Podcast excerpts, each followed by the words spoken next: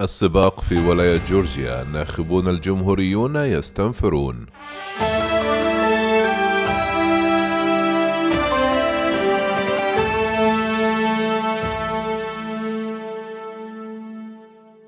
تجمع مواطنو ولاية جورجيا منذ الصباح الباكر للإدلاء بأصواتهم ويقول بول كوفي البالغ من العمر 84 عاما وهو يجلس في الجزء الخلفي من متجره. حيث يقوم بإصلاح سلع جلدية ويبيع قبعات رعاة البقر.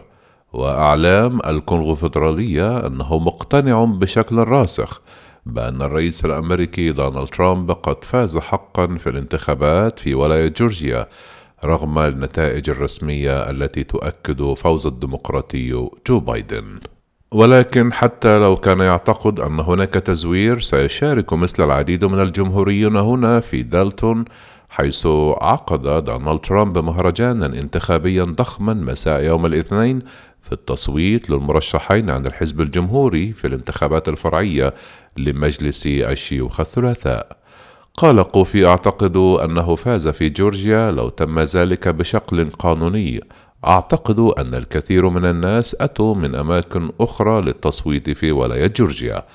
وهو لا يتحدث كما يقول بنبرة انتقامية بل يسرد مجرد وقائع أو بالأحرى مزاعم يرددها دونالد ترامب لكنه يصر على أنه من المهم التصويت للمرشحين الجمهوريين لعضوية مجلس الشيوخ.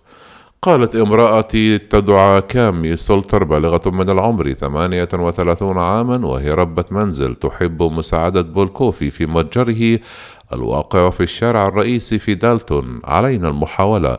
رغم كل شيء مؤكدة أنها صوتت للجمهوريين في وقت مبكر.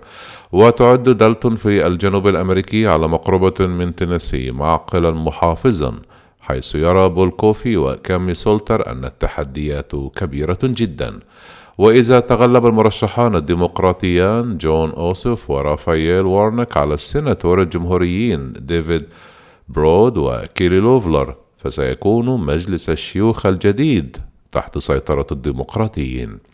وبالتالي عند وصول جو بايدن إلى البيت الأبيض في 20 يناير سيتمكن من الاعتماد على كونغرس ديمقراطي بالكامل لإنجاز برنامجه.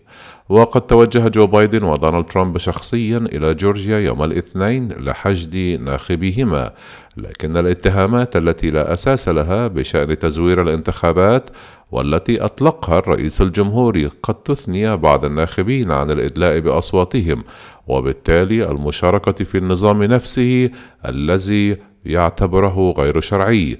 وهذه مخاطرة للجمهوريين في انتخابات متقاربة.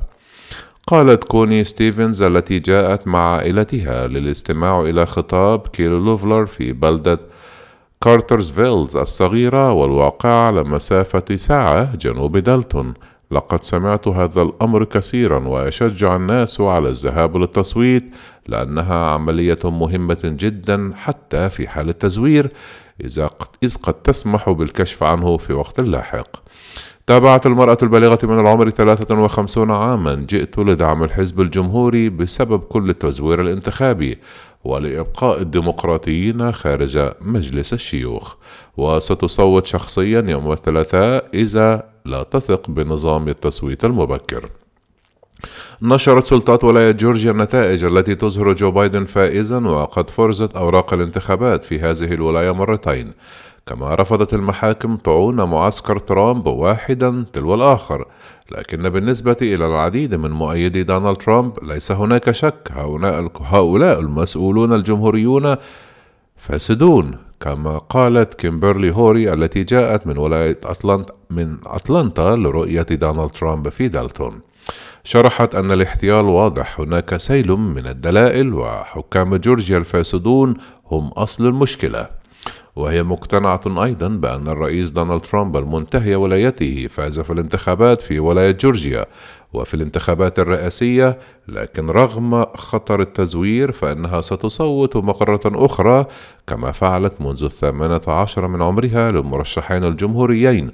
وقالت هذه المحاسبة البالغة من العمر خمسون عاما لأنني أؤمن بالحرية ولا أؤمن بالاشتراكية. وعن شعورها حيال مغادرة الرئيس البيت الأبيض في العشرين من يناير قال قالت هل تعلمون؟ أعتقد أنه يجب أن لا يفعل ذلك لأنه فاز في الانتخابات.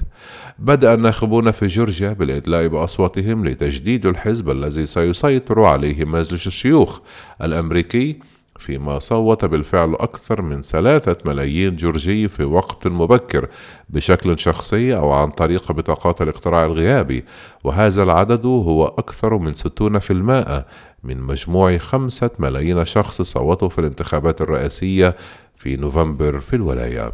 ستكون النتائج آثارا كبيرة على قدرة الرئيس المنتخب جو بايدن على تمرير أجندته التشريعية بشأن مسائل مثل الوباء والرعاية الصحية والضرائب والطاقة والبيئة. يحتاج الديمقراطيان جون أوسف ورافائيل وارنك إلى الفوز ليجعل الأصوات تتساوى بين الجمهوريين والديمقراطيين في مجلس الشيوخ بخمسين صوتا لكل منهما. وهذا من شأنه أن يسمح لنائبة الرئيس المنتخبة كمالا هاريس أن تصوت لكسر التعادل وتجعل القرار يتجه لصالح الديمقراطيين. ويواجه أوسوف السناتور الجمهوري ديفيد بيردو في حين يتحدى وارنوك السناتور الجمهوري كيلي لوفلر ويحاول أن يصبح أول سيناتور أسود في الولاية.